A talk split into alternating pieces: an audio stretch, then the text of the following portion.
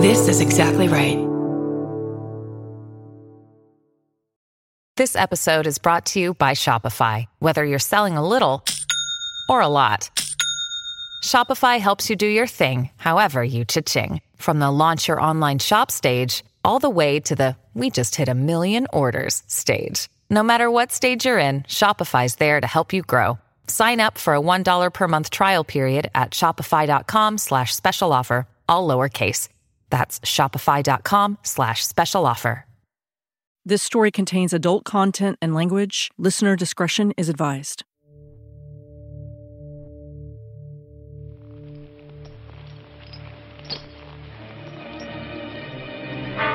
defilers of the dead, vicious violators of the innocent, the fiendish ghouls, two of history's most diabolic demons, selling cadavers and corpses to the sinister Dr. Knox for his forbidden experiments. A century after the murders, William Burke and William Hare found a home in cinema and radio. Good evening. This is Crime Classics. I am Thomas Hyland with another true story of crime. If a body need a body, just call Burke and Hare. I'm tired of waiting for him to die, Burke. Go look at him. Yes. These programs helped create the mythology of Burke and Hare. But what has really driven the legend is the sheer number of tourist attractions in Old Town.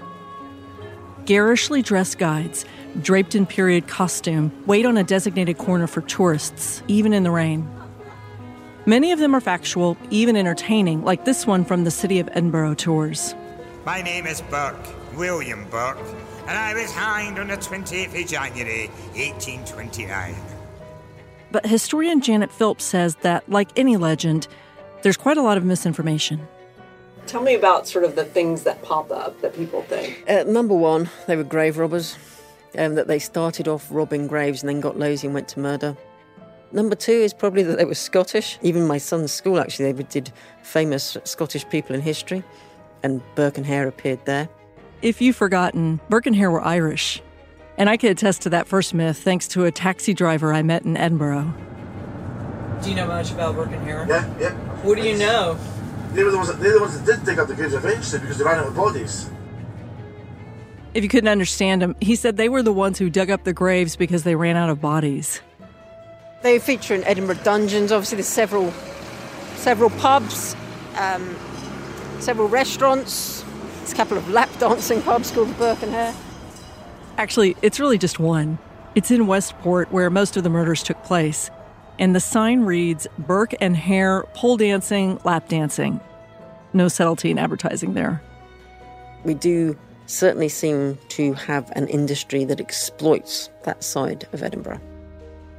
It's tricky because they're history stories, you dig them up, and as, you, as the stories are told, they get changed and, and modified. Um, and I'm not sure that some of the tourists that come here and hear these stories are hearing what actually happened. But then that's how myths and legends pass over time. All of these tours label Edinburgh as the genesis for odd, creepy true crime stories. As I mentioned before, in 1884, author Robert Louis Stevenson based his famous short story, The Body Snatcher, on Burke and Hare. And two years later, he wrote an even more disturbing book called The Strange Case of Dr. Jekyll and Mr. Hyde. That story was based on another famous Scottish criminal who roamed Edinburgh at night in the late 1780s. Okay, tell me about Deacon Brodie. I find this story so interesting. Deacon Brodie then was somebody who was actually um, upstanding citizen during the day, and during the evening he went out and he uh, broke into houses and stole things. He was a burglar. So he was the inspiration for the story of Jekyll and Hyde and the idea that you could be a respectable citizen cabinet maker during the day, but in the evening you were completely different. That concept that there's a little Jekyll and Hyde in all of us has always fascinated me. In fact, the title of this podcast, Tenfold More Wicked, comes from Jekyll and Hyde. It's the moment that Dr. Jekyll realizes how powerful his potion has become. He says, I knew myself at the first breath of this new life to be more wicked, tenfold more wicked, sold a slave to my original evil. But the phrase to me really refers to the duality of someone's personality. How we might be born inherently good, but we might also have a touch of bad. And some of us have a little more than just a touch. So the story of Burke and Hare isn't just about murder and greed, or at least it shouldn't be. But that's always been the focus for most tours and many writers. And Janet Phillips says that inaccuracies can detract from the real story. People come in and they talk absolute rubbish about Burke and Hare. It's, it's a bit like the tourism that's out there. That's not the story. You don't have to make it more gory. It's already two people that are killing people for money. It, it's gory enough. It was late October of 1828, and if Burke and Hare weren't concerned about getting caught by now, they should have been. In fact, they might have been planning to expand their murdering scheme to Glasgow or Ireland. Burke and another man were supposed to be traveling assassins of sorts. Hare would stay in Edinburgh to receive the bodies and deliver them to Dr. Knox.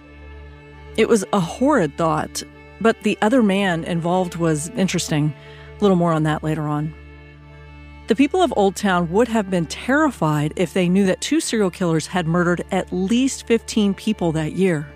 People were vanishing with no trace left, and the police were never alarmed. As immigrants moved in and out of a city in flux, Burke and Hare continued to search for victims, for easy targets. That October, Jamie Wilson's mother frantically searched the streets for her missing son. He had quite a large family in Edinburgh, and they feared foul play. They were desperate to find him. As they begged for help from the dwellers of Old Town and the police, the air in the city was dense with a putrid mix of smog, fog, and garbage. It seemed perversely fitting that Halloween was here, a celebration of mischief from sundown to sunrise. It was also a night when people pretended to be something they weren't. In the 1820s, Halloween was called All Hallows Eve in Scotland, the night before All Saints' Day. It marked the end of summer and the harvest season.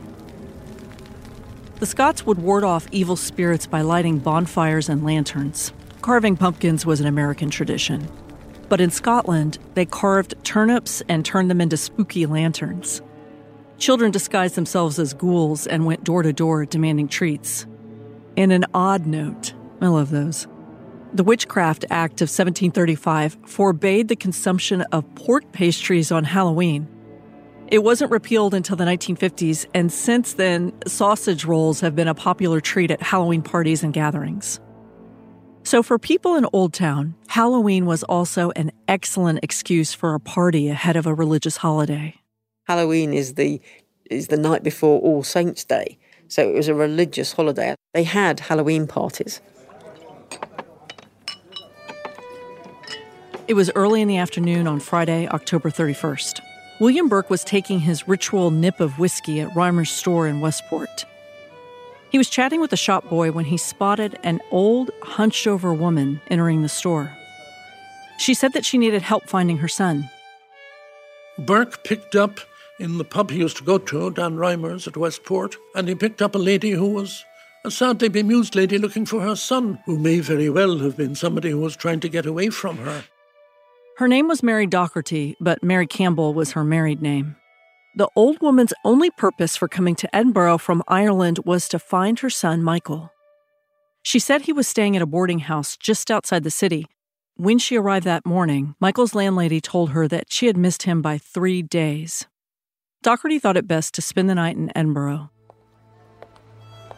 She strolled the streets along Old Town that morning and popped into dark pubs looking for Michael, all in hopes that he had wandered there.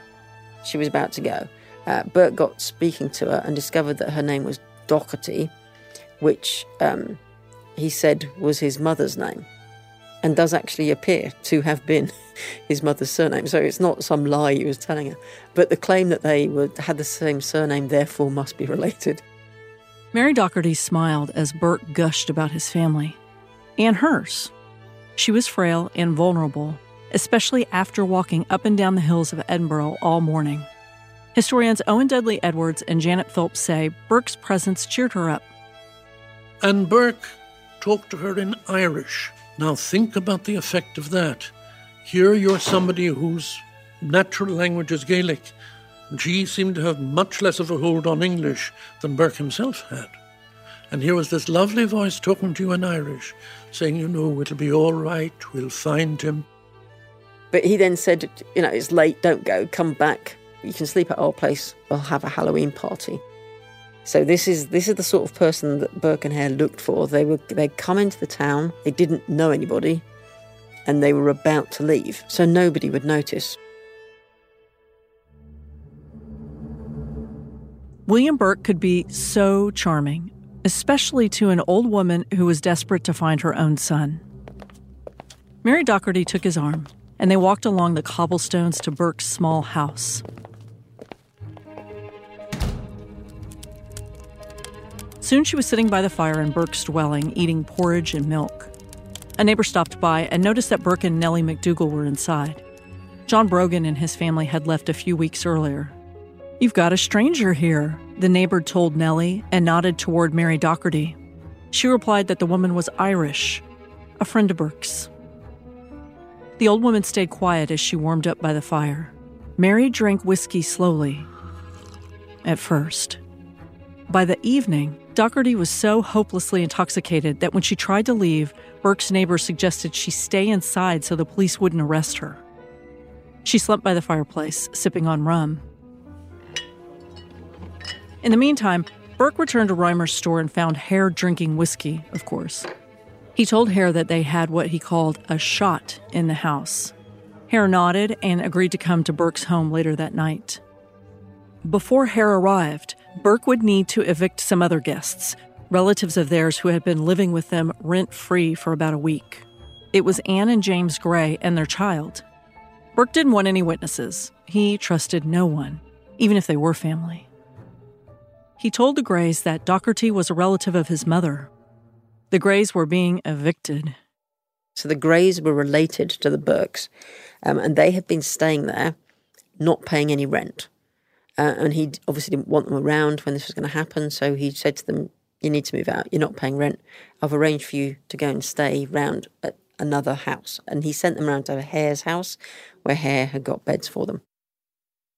That evening, the Burkes quickly shuffled Anne and James Gray out the door, even before they could gather all their belongings. The Hares and Burkes rejoiced with their new friend, Mary Docherty. They danced, drank spirits, and played music much of Halloween night. Burke sang his favorite Irish ballads. And they then had this Halloween party uh, where there was Burke and Nellie, uh, his wife. The Hares came round. The people who lived on the floor uh, of Burke's house where he was, so um, Mrs. Law, they came round, and John Brogan's son. There was a group of them. They all came round and had this Halloween party. Which was drinking whiskey. Which was drinking whiskey and dancing. Uh, Burke was apparently a really good dancer um, and playing the flute and this sort of thing. Mary Docherty even danced, but she was a bit too enthusiastic and hurt her foot. By 10 o'clock that Halloween night, most of the neighbors had left. And then around 11, they heard a huge ruckus inside the house, which wasn't out of order considering how often Nellie fought. But this involved another woman, a neighbor squinted through the front door's keyhole. She thought she saw Nellie McDougal pouring whiskey in Mary Docherty's mouth, forcefully. After a while, it grew quiet inside. The neighbor couldn't hear anything, so she retreated to her own home. Burke and Hare both drank more whiskey, a lot more whiskey. And then all of their resentment toward each other, their pent up anxiety, seemed to explode. William Burke struggled, digging his fingers into the wooden planks of the floor. The hands of his much younger rival gripped tightly around Burke's neck as he gasped for breath. It wasn't that Hare was more capable, but the unfortunate combination of whiskey and a quick temper frequently quashed rational thinking. Burke glanced at Hare's black eyes and recognized only seething rage. The wives always left the room when these sorts of things happen. Smart idea. Except this time, Nellie screamed for neighbors to call the police. Hare was straddling Burke and strangling him. Now Burke knew what his victims might have felt no air, no way to take a breath. A nearby inhabitant heard the cries and then heard footsteps of the person being drawn back.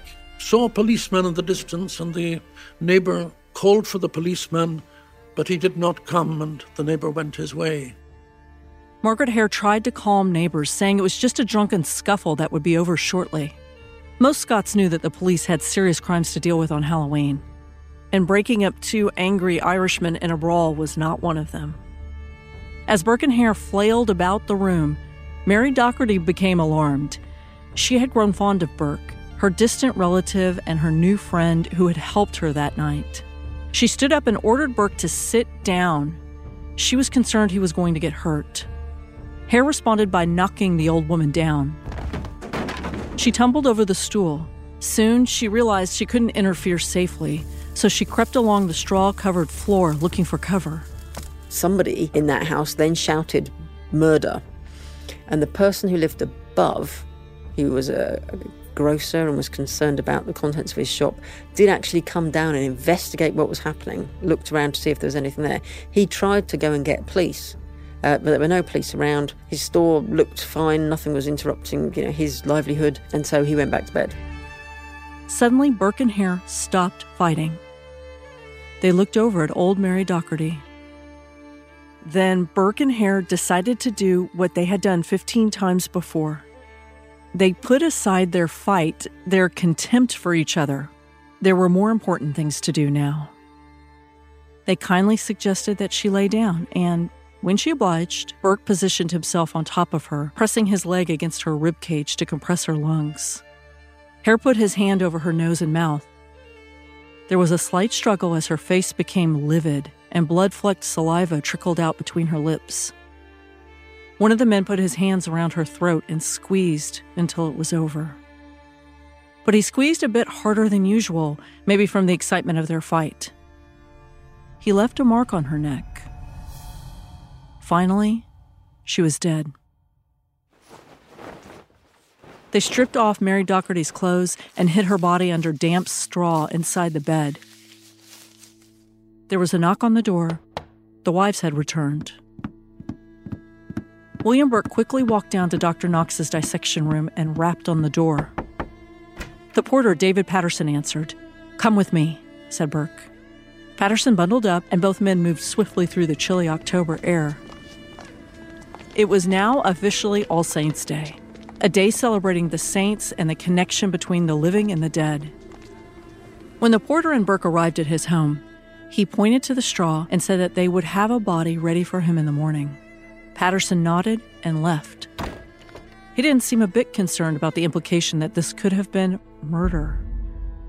When the Hares and the Burkes were alone, they continued drinking, they continued dancing and playing the flute, and then they all fell fast asleep as Mary Docherty's body lay nearby, buried in the straw. And this is how each of their murders went. They targeted a vulnerable person, plied them with spirits, burked them, and tried to dispose of the body as quickly as possible. It was a very reliable method.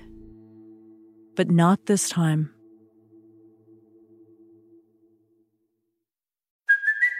It's Kaley Cuoco for Priceline. Ready to go to your happy place for a happy price? Well, why didn't you say so? Just download the Priceline app right now and save up to 60% on hotels. So, whether it's Cousin Kevin's Kazoo concert in Kansas City, go Kevin, or Becky's Bachelorette Bash in Bermuda, you never have to miss a trip ever again. So, download the Priceline app today. Your savings are waiting. Go to your happy place for a happy price. Go to your happy price, Priceline.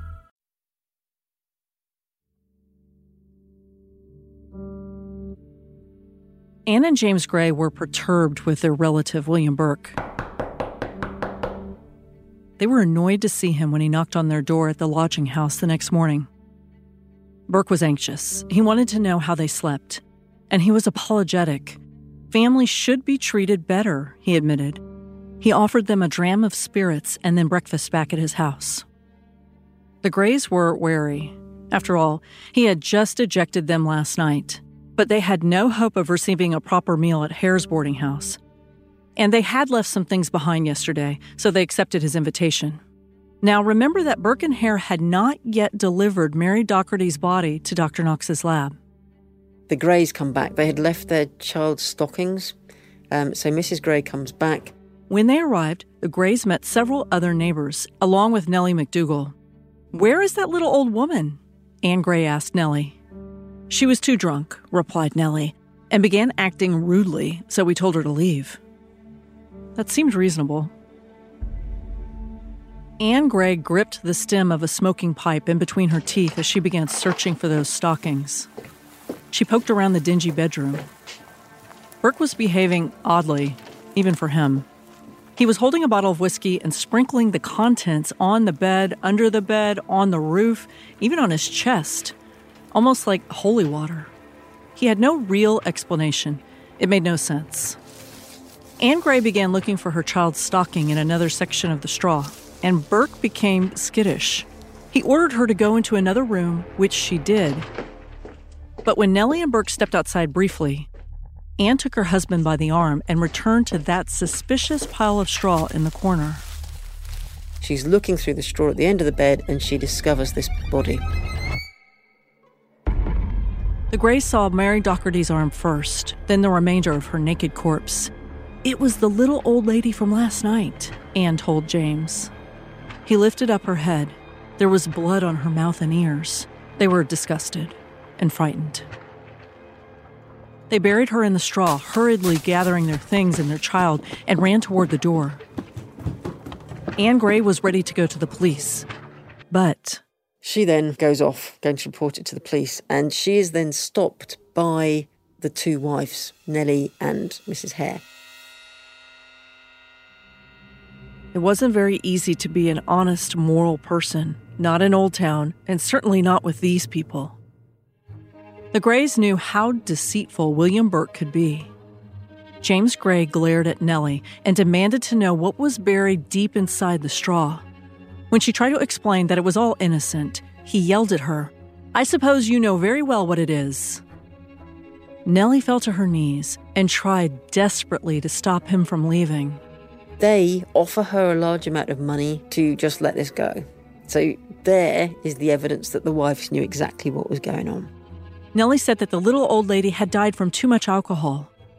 Anne Gray glanced at Nellie, a member of her own family. She knew then that she was looking at a murderer, or at least an accomplice. Nellie quickly tried another tactic. She promised Anne and James a new business venture, a regular, healthy income. The Grays were nearly destitute. They desperately needed that money. It could have changed their lives. So, Nellie offered to cut them in. They didn't respond. And Nellie cried, My God, I cannot help it. Anne Gray had made a decision. No, I'm going to go and report it to the police. So Mrs. Hare and Mrs. Burke come back and they tell Burke and Hare what has happened. As the Grays made their way to the police station in Old Town, Burke and Hare panicked. They rushed to load Mary Docherty's body into the tea chest. If there was no corpse to be found, they couldn't be charged with a crime. It would be the Grays' word against theirs. Burke had already alerted Knox's porter to expect a fresh body soon. Burke and Hare hired a street porter and tied a rope around the chest's lid. The man lifted it on his back. A bit of gray hair fell through the lid, but the man quickly shoved it back inside. Clearly, this porter had dealt with resurrectionists before. Burke and Hare and both wives all led him toward Surgeon Square, where David Patterson was expecting them. And soon, old Mary Docherty was gone. When the three men arrived at Dr. Knox's dissection room, David Patterson answered. He handed them a down payment of five pounds. The anatomist wouldn't be able to see the body's condition until Monday. If it seemed suitable, then Burke and Hare could return for the other five pounds. Burke was beside himself. He might have felt the shakes from too much whiskey or stress from a guilty conscience. Either way, he seemed to know that this was the end. They need to get caught because they will just carry on murdering unless somebody captures them. It was about 7 p.m. that night when James and Anne Gray pushed open the doors of the police office in Old Town.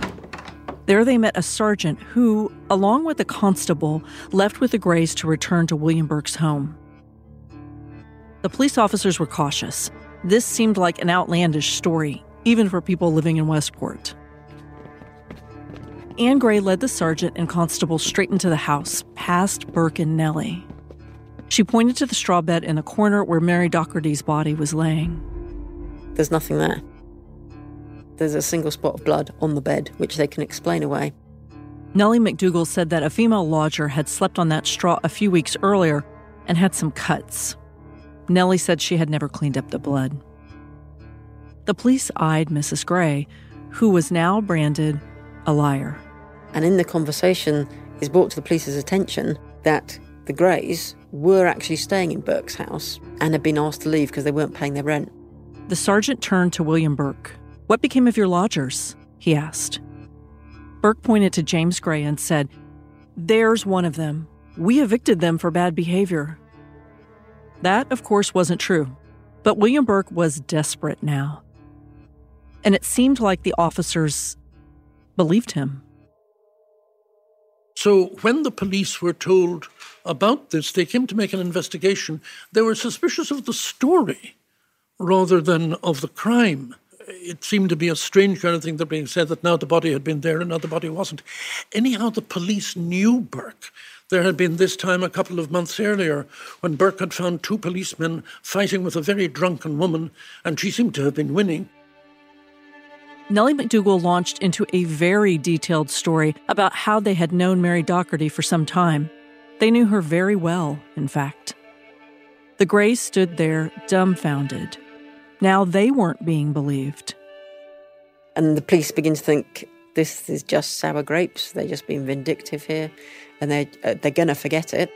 Anne Gray insisted to the police over and over again that there had been a body there when she left. The old woman was practically in a drunken stupor when the Grays had been kicked out, and now she was dead. The police didn't believe her or her husband. They could have taken that money and just disappeared, uh, and Burke and Hare would have gone on forever. But they don't. They go to the police. So I guess they're, they're almost like the moral compass in this story. They are doing what should have been done when they discovered it. But Mary Docherty's body was gone. There was no evidence. And that was the brilliant thing about Burke and Hare's method.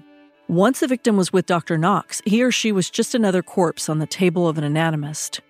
If there had been any signs of murder, an intensive dissection would have made them impossible to detect afterward. Now it was the word of four people against the Grays. Anne and James picked up their belongings and left. Burke and Hare had gotten away with it once again.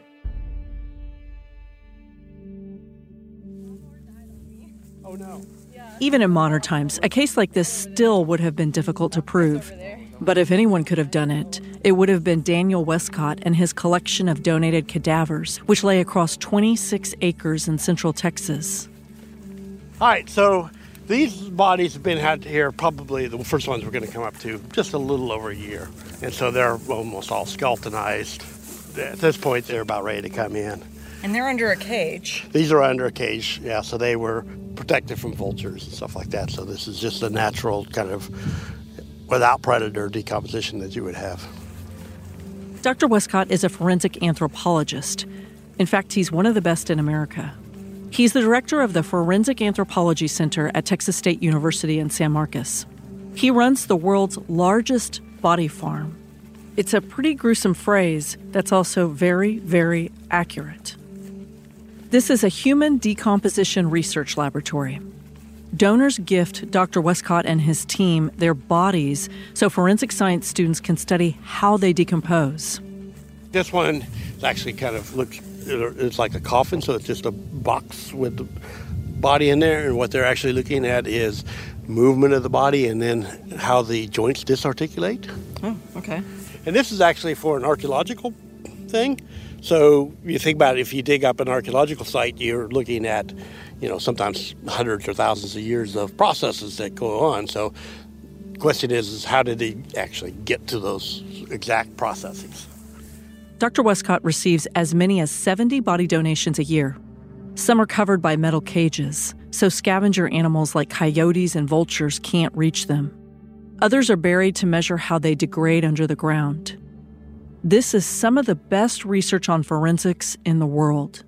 These cadavers are used to solve crimes, educate law enforcement through workshops, and save lives. But this isn't the easiest location for me. Uh, so now we'll start getting it somewhere there's more soft tissue left. It's a pretty strong smell. I guess you get used to it, right? You, you get used to it, like anything else. Dr. Wescott teaches the country's top forensic science students through hands on experience. Around 30 graduate students monitor the site daily, taking measurements like body temperature and levels of decomposition.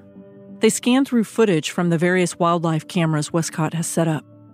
It's a unique learning experience for students who might end up working for the federal government or a local law enforcement agency. One body is used for decades in many different ways, including murder investigations. We also do cold case work for the police. So if we have, you know, badly decomposed or um, skeletonized remains, the police will call us. We will go out and help with the recovery. We'll go. We'll do the analysis. Uh, we'll help uh, facilitate the identification of the individual all the way through. So it may be that, for example, I, like I estimate the time since death, and it may actually exonerate somebody. So one body donation can really affect so many people in education and in solving cases. I mean, it's valuable. This is a valuable thing. Oh, yeah. For us, especially the way that we utilize the bodies, like I said, every body that's donated to us gets put into a research project. Dr. Robert Knox seemed to be at a crossroads in October of 1828.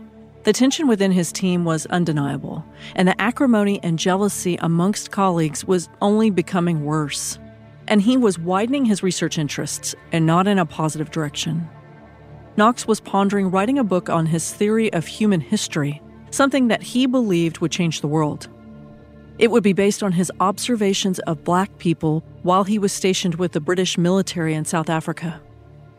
In the mid 1800s, the dominant view was that race determined people's culture, behavior, and even their character.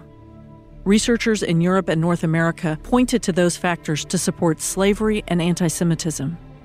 But as usual, Knox was conflicted and complicated. He was anti Semitic, but he also railed against slavery. Knox believed that races were distinct species with specific aptitudes. Some were born to lead, others were not. Regardless of his political and cultural views, Knox was becoming increasingly arrogant. He isolated himself from other anatomists in the city. But that wasn't a concern because his classes were filled to capacity. His family was well cared for, and his body suppliers were reliable. After all, he was using the cadavers for the good of society to train surgeons and to save lives. And that's what anatomists today argue those who buy corpses legally. But what about those who break the rules? Anthony Horan with the Catholic Church is concerned about those people. The story of Hare isn't entertaining to him at all. It's a history lesson, one that illustrated how a lack of respect for human remains can do so much damage. We appreciate that that bodies are, are, are used for research purposes, and that's I suppose for um, for humanity that can be a good thing. But in terms of retrieving bodies or um, ask, you know, getting people's permission to do that once they've died, uh, hounding families or not appropriate and should not be encouraged. That might sound ridiculous today. Does that still happen? Yes, it does. There's quite a lot of controversy over modern day organ thieves, private agencies that buy bodies and organs from bereaved families. These body brokers promise relatives that the cadavers will be used for medical research to help save lives or make new discoveries. The families believe they're making an altruistic, selfless decision. They're usually promised a free cremation after the organs or bodies are no longer needed. But the truth is, once the contract is signed, the bodies can be used for a myriad of things, regardless of the family's request.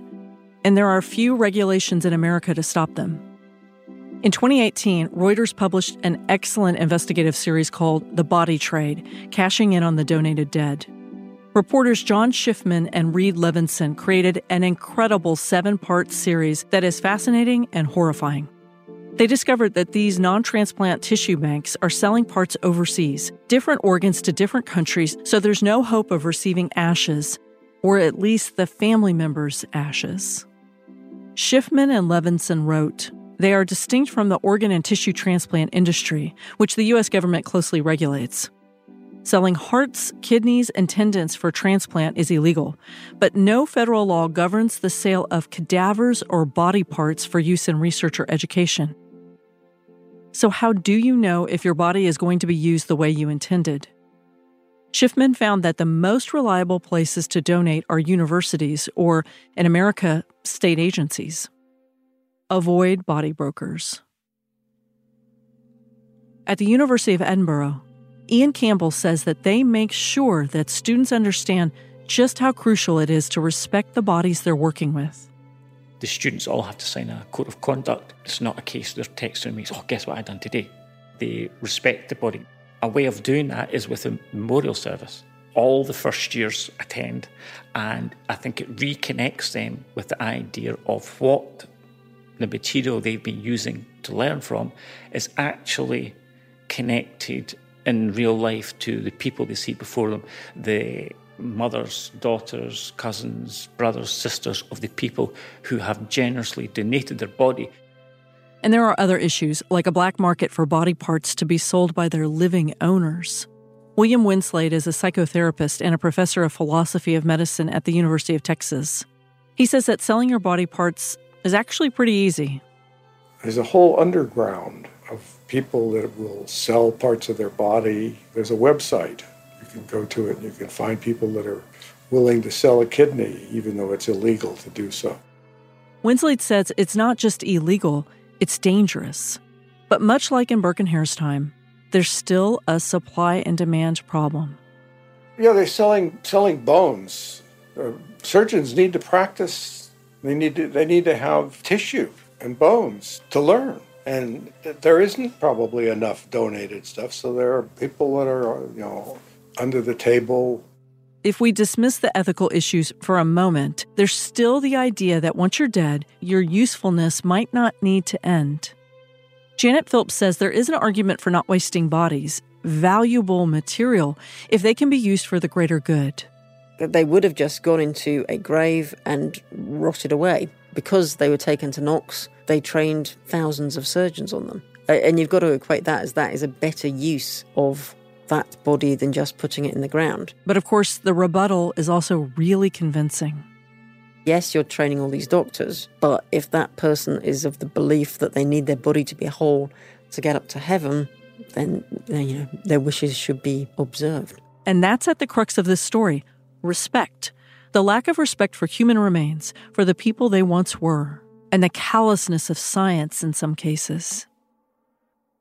But for Burke and Hare, their contribution to medicine, such as it was, would end in October of 1828, and one of them would himself end up on an anatomist's table. But which one? On All Saints' Day, the two police officers lingered in evening candlelight near the doorway of William Burke's little flat the investigators were still wondering about that woman the Grays were talking about, Mary Docherty. Where exactly did she go? William Burke and Nellie McDougall repeated their story. She had stayed with them for just a bit for the celebrations, and yes, she had a bit too much whiskey. They speak to the Burkes about the Mary Campbell and they, they admit that they knew her. They say that she was at that party, but that she left at seven. One officer stepped away with Burke, determined to ask more questions without Nellie around. Burke looked at his wife as she talked with a different officer about the details, like what time exactly Mary Docherty left their house. Burke and Nellie both confirmed that she left at 7. But there was a problem. It's only when they talk to Burke and his wife separately they discover that one of them is talking about 7 in the morning and one of them is talking about 7 at night.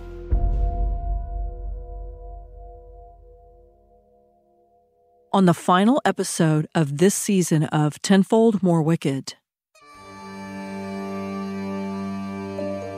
What is he saying? What were the highlights of this, you know, document that was printed? What he was mainly saying is that Knox knew all about it. There's only one particular person who says that, who has a vendetta against Knox at that point. I have the dubious honour of having responsibility and ownership of a mass murderer's skeleton. And part of me thinks, well, crikey, no, I don't like that. But the way that his legacy can be turned to be positive is really heartwarming. If you love historical true crime, be sure to order my book, American Sherlock. It's about a real life Sherlock Holmes who solved some of the most gruesome murders in the 1920s.